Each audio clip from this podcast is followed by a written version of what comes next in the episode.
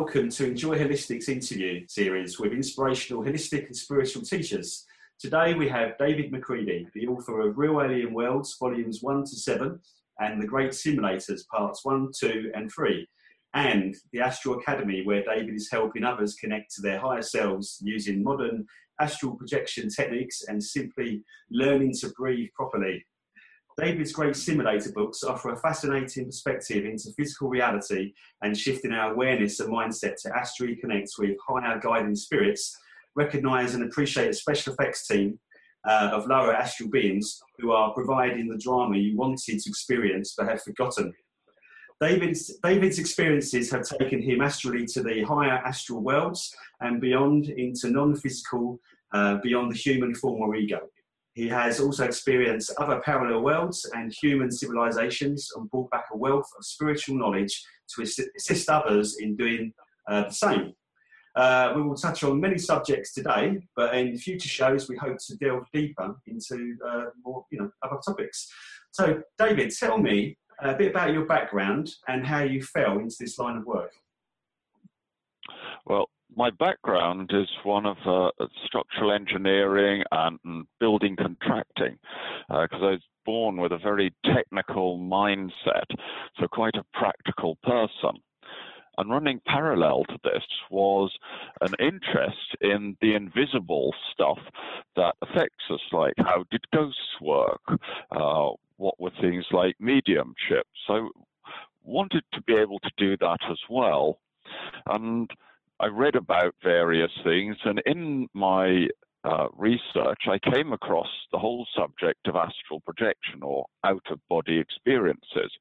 Uh, I discovered this more or less in the back pages of a book on hypnosis, where the hypnotist explained that uh, when he'd put people into a deep hypnotic state, they sometimes went out of body and met very informative guiding spirits, which could be deceased relatives or some other helpful being. And I thought, that's for me. I've got to learn how to do this. And I don't want to be doing it under deep hypnosis. I'd like to do it consciously. So once I discovered about that, I set about trying to discover how you make astral projection and out of body experiences work. And that's really what got me going. It's that practical, technical side and an interest in these otherwise invisible things. That's fascinating. So, I mean, was there something that prompted you to do it? Because I mean, most people are sort of living in uh, an existence where they don't believe in any of this kind of stuff. So there must have been a catalyst for you to uh, to experiment or to research it.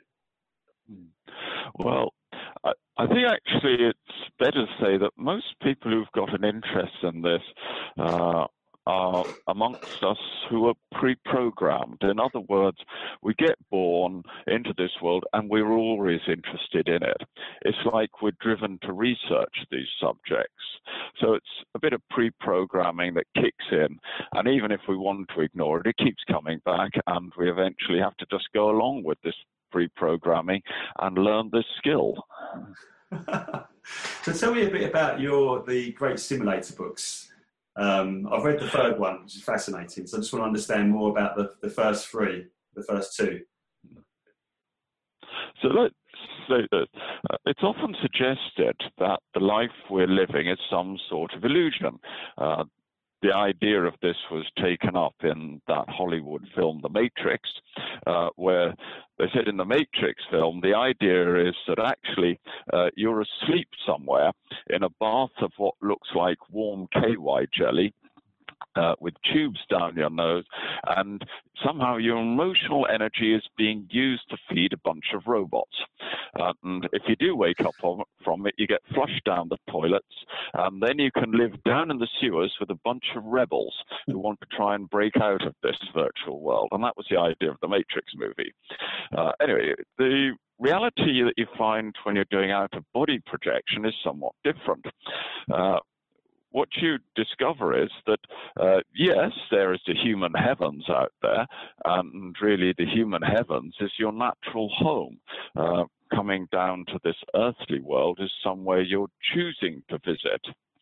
So you are really a heavenly being that's choosing to come down to the earthly level. And if you can get out of body, you can verify this reality for yourself. So is how the great simulator books came up, uh, thinking, uh, what to do, how to describe this. And it seemed at the time that the word great simulator seemed like the best fit in English for what could be experienced. And as the concept was developed and expanded a little bit more and more research done, it then turned out that the term simulation was even more well placed than at first thought. You see, what we're experiencing is really an idea, a kind of notion. What would it be like if somewhere called the Earth existed and it was made to appear real? So we're experiencing a simulation of an idea.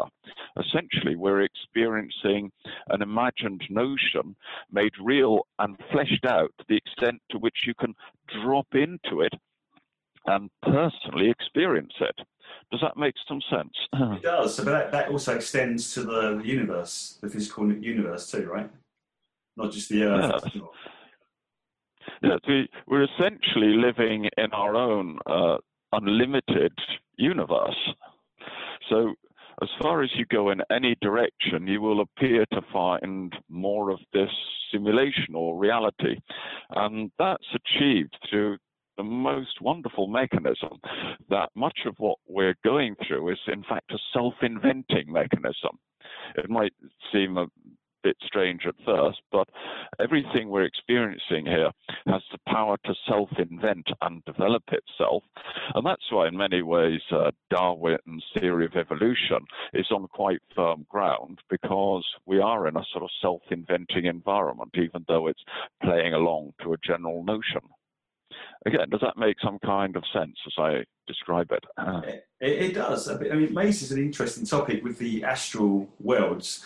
Um, I mean, I was lucky enough to visit those uh, for a year uh, before they kind of stopped when my life got busy. And what I noticed was in the astral worlds was that they just seemed like an identical copy of the Earth plane, with people going about living their own lives some people not even realizing they're dead from what I could account and just yeah and it's almost like a reflection of the earth and it makes you wonder what came first the astral or the physical well let's talk about the astral world a bit uh, because what you're describing there are a lot of the lower level bits of the astral world, which acts as a kind of design template uh, for the physical world we're experiencing. Uh, a good example to uh, explain this is what happened to uh, a friend of mine who, who was in a young in his young days uh, he had an evil older brother situation. And the evil older brother uh, one day decided to strangle younger brother choked the poor little guy. And the poor little guy was knocked unconscious and what he then experienced was was hovering on the ceiling above his body, and he could see down below. There was the evil older brother strangling the little younger brother, the poor helpless kid, and the helpless kid uh, was also wearing a bee uh, styling of jumper. Uh, he said he never really liked that B kind of styling, hit his jumper, but he could see there was his little body down beneath him with a big bumblebee on the front of it. And he said, rather annoyingly, even in death, he had the same bumblebee jumper uh, stuck to him uh, while he was on the ceiling. So he wasn't very pleased about that one and promptly returned back to his body down below, which fortunately at this point managed to revive. So what you're in fact seeing in the astral world at a low level is sort of energetic template of what you're going to physically be. It's like you're a ghost that's then come down and made itself physical. So you'll find a sort of loose copy of the earth in the astral world. But as you then go up higher out of that physical world, you find that everything looks much more like an energetic being. And this is something that's very confusing at first to astral travelers because they're looking for a bit of hard physicality, whereas what they encounter at higher levels is much more energy forms where one blends into another. And it's a bit confusing for them, and they often ignore it and then go back to a lower level. Indeed, when you go to a higher astral level, you'll find that energy well. And also, if you keep looking up, you'll start to see a sort of greater consciousness, like a big white thing, that turns out to be the one of us. So, whilst there are many humans around, and we can have an interview today between two apparent humans. When you go flying up high enough into the astral world, you'll start to see that actually there's only one of us, and that one of us has somehow split itself into many different forms. What thoughts as I describe wow. this? so yes, I mean that's the, the concept that people you know talk about the one uh, God, uh, the infinite creator, and it makes you think that you know some people may worry that we lose our identity or we lose our energy or we lose who we are. Um, is that true in your respect, or do you think all these individual parts retain something, an essence? That slightly demonstrates how we can get this back to front. And what goes on is that we're assuming our human identity is the real you. Uh, but once you get uh, traveling around the astral, you start to discover that the human identity is really a borrowed component, something that was never uh, really you, and you've taken it on. Are you happy with discovering that your human identity isn't really you? Well, I mean, if obviously there would be many identities of me if I've been here before, and why would yeah. I hold on to this one when I haven't held on to the yeah. other? There you go. So you do, in fact, have multiple potential identities which you can embrace. And when you look into the subject of other lifetimes, people see it as reincarnating in that, you discover that, yeah, there are many versions of you that have been knocking around. And if you're traveling astrally, you can go and say hello to them and see what some of your other permutations are like. And if they're aware, they'll have a bit of a chat with you. If not, you just you look in on them and uh, wish that they could be a bit more interactive. so in your book you, you, talk about two concepts that the, the human is primarily guided by other forces. So whether it be the, the guiding spirits or the, uh, the, the special effects team that are helping uh, build the drama that you wanted. Um, and possibly other entities, and most likely most people are not in control at all. So, give me an overview yeah. of, of, a human and what they're made up of when they're experiencing life. well, well, let's start off with the big one of us, that godly light up in the heavens, or sometimes it's described as like a super consciousness. When you bump into this and look at what you really are, uh, you discover that you don't really have much personality to speak of. And ironically, people often conceptualize God as uh, an old beady guy uh, who's uh, rather wise and he perhaps has some sort of uh, checklist in front of him because you're going to sign off whether or not you're going to get into heaven. Um, this old wise guy concept is what people often think.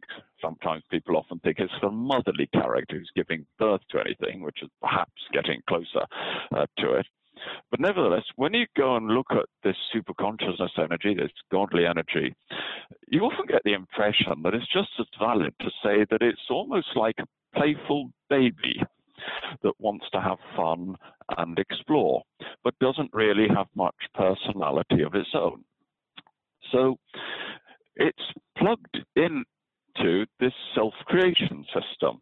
And in order to discover what it is, it's created this sort of astral world of potential beings that will look back at it. And these beings can self invent. Uh, anytime they think there's some interesting permutation to try out, they invent that permutation. So at a higher level, you end up with some very bright beings we often see as angelic, we refer to as guiding spirits, that look after this curiosity of what am I and what kind of adventures could I have. And then as you go lower in the astral world, you'll find a special effects team of lower spirit forms who see it as their job to actually manifest that invention, to try and create some form of you that looks tangible and very compelling. And these lower spirit forms then, then give us all sorts of emotions that we consider to be our own human emotions. And this is the, the weird trick about it that you are experiencing what a lot of relatively lower spirit forms have invented for you to experience. So I was talking earlier in a joking way about the evil older brother. Uh, evil is a kind of illusion that's created whereby uh, we can experience being nasty or unpleasant to each other and by that means, we can experience a whole range of emotions that are not native to that one higher you, that super consciousness being. So you have these levels, this sort of super consciousness being. You then can see these guiding spirits who are very interested in uh, discovering what you really are. and they have helped with the creation of this lower level special effects team who give you so much of that human personality. And for example, that voice in your head when you're talking to yourself or thinking things through, that's an example of the special effects team in action. They provide that kind of internal dialogue that you experience. And once you go into the astral world, you can meet all of these characters, and it's like saying hello to all the special effects people on a movie set. They'll show you what they're up to and make it quite obvious that indeed you are experiencing an illusion. So I hope that gives a, a nice overview as per your wonderful question. It does. And that, that leads me on to um, the enlightenment or the awakening. Is, is that where that you're allowing your higher self to take more control rather than these different teams? Ah, an excellent question. So what you're saying is, in the midst of all these special effects, mm. wouldn't it be an intelligent move to see what would happen if you let more of that higher part of you take control of this and perhaps give you some free will? And let's just for a moment divert into the subject of free will. Most human uh, people think they have free will because they can do what they want. The idea is you get a thought in your head, and if you act on it, that's your free will. But once you start looking from an astral level, it turns out that you probably don't have much free will at all when you're walking around on Earth. Because thoughts are being dropped into the human mind all the time. And if the human mind blindly just acts on whatever thought or emotion arrives, then it's not uh, free will at all. It's just reacting, it's responding. Uh, it's right, this human being is no more than an automaton, and whatever idea gets dropped into its head, the human form says, That's my idea because I'm a clever person and I'm clever and I'm going to act on my idea and do my idea. And really, it's just uh, reaction. So that human form is not experiencing any particular free will, it's just reacting. But if it starts to bring in that higher self, that higher consciousness of what it is, that's the being that's really driving the whole show. And then there's a possibility that some free will might be manifested through a human form. So in these great simulator books, we're trying to help you wake up to this recognition and, and see what's going on firsthand. We're not asking you to believe this like some sort of religion. We're actually giving you the tools to go off and validate everything for yourself and hopefully make some new discoveries in the process. Well, so, well it ties in nicely with, um, you know, being in the present moment, being in the now, uh, people meditating to, to clear their mind. I mean, these are sort of age-old tools that have been around for a long, long time. Um, but you've you've kind of added an extra piece that makes it, you know, you know, makes us understand why you would do that. Because people say, "Oh, you need to clear your mind. Don't have such a busy mind." But you're thinking, "Well, they're my faults. I, I enjoy my faults. they serve me well." That kind of stuff.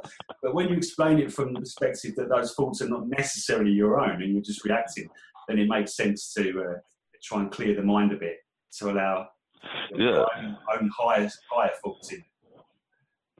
Yeah. Uh, if you want to give yourself an example of clearing the mind, uh, one of the exercises we describe in the books is that if you start flowing a lot of unconditional love through your human form and then channel it to the special effects team and give them a lot of love, they stop their chatter and your mind will go clear. And I have to say that this is a technique uh, that I'd heard the principle of in my early investigations and research. People talked about meditation, sit somewhere, clear your mind of all thoughts, have a quiet mind. And personally, I could never get that to work. It was impossible. There was always some chatter going on or internal dialogue. I couldn't get that to work. And it was only doing some astral work and linking up with some guiding spirit types, uh, they showed me the technique of how you flow a lot of unconditional love through your human body. And when you then share it with that special effects team, they stop chattering. And at first, it's almost like a freaky experience to realize you're still conscious, but the chatter has gone strangely quiet. So uh, be aware you can do that and get into that state where you're still conscious, but you're moving beyond that lower level chatter into a different sort of awareness of what's around you. Again, over to you. Okay. Thoughts? So, uh, well, based on that, I think um, the te- technique you mentioned in your in your third book is around the breathing, and again, it's another thing you're taught in in meditation, or you know, like in Eastern meditation is to sit up properly, straight back, uh, breathe properly. Um, and yeah. what I read in your books, you know, you kind of that's an important thing, very important, and I think there's something that's overlooked. I think quite a lot in meditation. Yeah. Some people don't focus on it. So, explain your method of breathing. Well, if you'd start off with what we often see in a meditation group, there's a room full of people uh, with their hands folded, generally sitting on their stomachs. They've got themselves nicely into a slouch position, and they look like they're holding themselves on the edge of falling asleep, but not quite. and you look around a whole room of people like that. And if you looked at them from an energetic, clairvoyant perspective, you'd see that their auras weren't really that energized, and often there'd be a big orange bubble of energy around their heads because they were sort of going around a sort of mental process. And we'd say there that in that condition, uh, you're using a meditation as a gateway to the astral world, but you're not energized enough to really launch off and do some form of astral projection. So we'd say start breathing properly. And what we mean by that is sitting straight in a chair, as you mentioned. So if I swing around here, I'm sitting in a chair, but I'm sitting upright. I'm not using the back of the chair to hold me up. It's like I'm balancing on the chair. Uh, if I had better subtlety, I could sit in a sort of yoga cross-leg position, upright, rather like one of those little Buddha statues.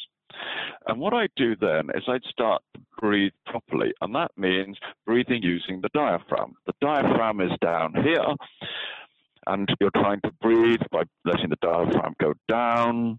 And if you're breathing out, you push the diaphragm up. So as the diaphragm goes up, you push the air out of your body. And as the diaphragm lowers, you're pulling the air into your body. And that's a natural way to breathe. This is how babies breathe shortly after they've been born, and then the adults get round to teaching them how to be too anxious and not breathe properly at all, and you end up doing all the breathing in your chest. So to breathe properly, say lift chest and breathe using your diaphragm. And that gets the air coming into your body. And seeing as the air is a living entity, it's quite useful to breathe it in. And the irony is, even though we're talking about this, we could actually be breathing better right now. So just try right now breathing a little bit better using your diaphragm and just enjoy breathing through. And the next thing about proper breathing is doing it with more of a smile. So the idea is to smile more as you work and breathe in a happy way.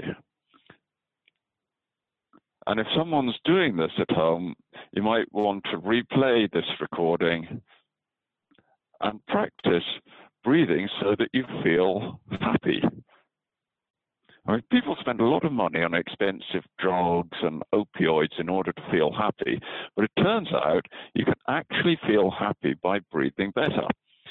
Smokers have half figured this out. They take a cigarette and they take a really deep breath, which, if anything, helps them flow better. So just think about it right now. You could breathe better without smoking. You could just take slower, deeper breaths and enjoy breathing. And your brain can respond to this by releasing chemicals into your bloodstream that give you a sensation of general well being.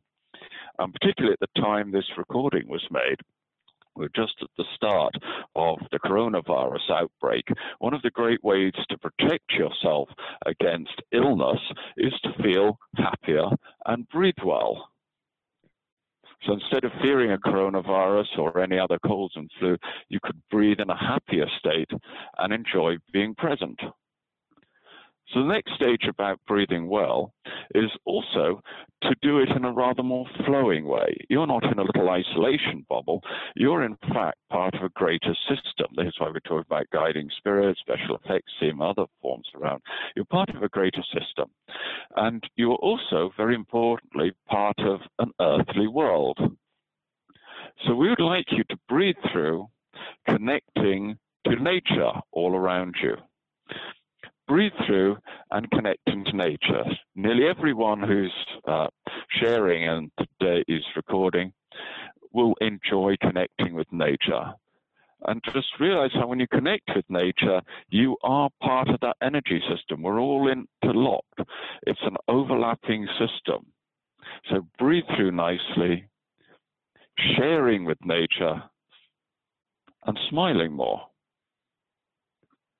And as you do this, you'll physically feel your whole body tingling more, your whole body will get more energized because you're becoming energetically aware. And enjoy the feeling of becoming energetically aware. Some people doing this will be mostly energetically aware around the top part of their body, uh, which suggests that your legs are half paralyzed at this moment. So you could let that presence of what you are just flow down into your body down your legs towards the end of your toes or towards the end of your fingers. And I'm sure as you're doing this now, there's just a general sense of well being as you're breathing in an energetically aware state, being more present in your human form. It's like your whole aura would go bigger. I mentioned before, if you're looking at a meditation group who'd been snapped out of their slump position, and were starting to breathe better, you'd see that their whole bodies have a sort of big white aura all around them. And you'd also see like a column of white light coming in through their heads. And helping with that column of white light, you might also start to see some guiding spirits helping flow this bright energy down through their bodies. And right now, if you're listening to this uh, recording, one of the things you can do is breathe happily and start to sense what's going on above the top of your head. Now, as soon as I mention that, half the people who do this will tense their breathing and use their minds too much. So kindly relax your breathing again. Come back into that more relaxed state, feeling happier. And when you're feeling happier, just gradually allow the impression of a sort of bright presence above your head just to come down into your mind. You might think you're half imagining it, perhaps you are, it doesn't matter. Just allow that sense of brightness to come into your body, and with it, more of an unconditional love. Because you are naturally a being of unconditional love. And in this situation, what we're doing is we're actually returning you to your default settings, to your natural state of unconditional love and inner happiness. And feel how you can breathe it through, breathing through that living air, sharing the energies of nature, and getting a sense that actually you're a higher being that's having fun being a human form. How's all of this feeling for you as we practice this today? What's it like? It feels really nice. I feel very relaxed. Um, I'm not thinking anything. I was just, I was completely um, immersed in what you were saying. And an amazing way to describe it. And um, it, it, you know, as I said earlier, with meditation, you can get caught up in it thinking this is boring. Why am I doing this? Uh, people can find no end of excuses to just not do it for even 10 seconds. Um, so without realizing the benefits and realizing what's really going on under the surface, um, this really adds value. So um, I really hope people get value out of this and just re-listen again afterwards. Maybe listen every day. Yeah. Until you got it. I would recommend yeah. to people if you replay this section of the recording and perhaps do it a few times, you'll get better results with each attempt and you'll feel yourself to be in a nicer energetic flow. Yeah. And what will also happen as you repeat it a few times, you will get the impression that there are some nice guiding spirits around you trying to say hello in a kind of telepathic way. And if you send a little bit of a hello feeling back out to them, you'll often feel it echo back. It's like they see you as like a little kid on the parents' double bed, hiding under a duvet. And the little kid can't see the parents, but the parents can see where the little kid is wriggling around under the duvet. They know you're there. And they can help make more of a connect with you because you're not alone. You're never alone they're watching you having the most amazing virtual reality experience where you often think you're a human being, but in fact you're not. You're really a visitor playing at being a human body. and that's so much about what the great simulator books are about, yeah. trying to help awaken you mm. and get you to see the reality of what's going on so you can have more fun while you're here. Make more of an adventure of the life you're in. So what I'd like to do, uh, David, is I'd love to have interviews with you again, and we'll go into the topics uh, more deeply. So we'll choose a topic and uh, delve right into them. Um, but right now, as we come up to the end of this show, um, let people know about where they can buy your your books and how they can contact you. Mm-hmm. Well, the easy way to find me is go to my website, which is called greatsimulator.com G R E A T S I M U L A T O R com and on that uh, you'll find uh, a contact for me you'll also find some handy training dvds uh, and we're putting uh, the various books up there to make them available to you. Uh, you can also find the books if you want on things like Amazon, and if you prefer to get them in like a digital format like Kindle, uh, you'll find it all up there. So you'll find the great simulator books, which explain what's happening to you, give you some ways of validating everything for yourself, and teach you a lot of astral projection skills. Uh, uh, we also have the book called Real Alien Worlds, which is all about what happens when you've learnt your astral skills, amazing places you can go and visit. We've got a snapshot of them. Uh, but it takes the better part of 500 pages to describe all these many sh- snapshots. It's like giving a little phone directory of locations you can go to like a holiday brochure, I suppose. And we've got these books which are there to help you do it. And when you connect with them, you will find that it improves your higher connect. And at the same time, your team of guiding spirits will be able to get more contact with you and start to drop a few extra ideas into your head. So do read them. You're going to find these books are very interactive and show you new stuff that's Excellent. not even in the text. well, I look forward to reading that one. Absolutely, and uh, and I would love to visit those worlds too. So uh, you've got my uh, interest peaked. Well, it's been fascinating talking to you, David, today, and I absolutely want to do this again. So um, we'll say goodbye now, and we'll catch up again next time. Thank you. Okay, and thanks for being there, Ian. It's been a pleasure. Bye bye. You're welcome.